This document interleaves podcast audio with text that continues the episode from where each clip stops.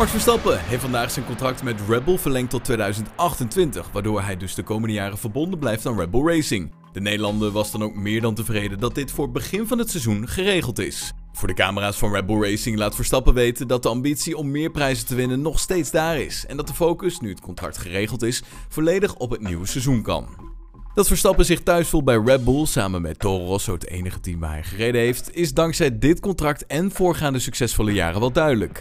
De Nederlander laat weten dat hij wel op zijn plek zit en de komende jaren met veel plezier blijft rijden. En de Formule 1 heeft zijn langetermijnscontract met de Russische Grand Prix opgezegd. Vorige week vrijdag koos de Formule 1 ervoor om de race van september in Sochi te annuleren, wat formeel werd bevestigd na een vergadering van de World Motorsport Council deze week.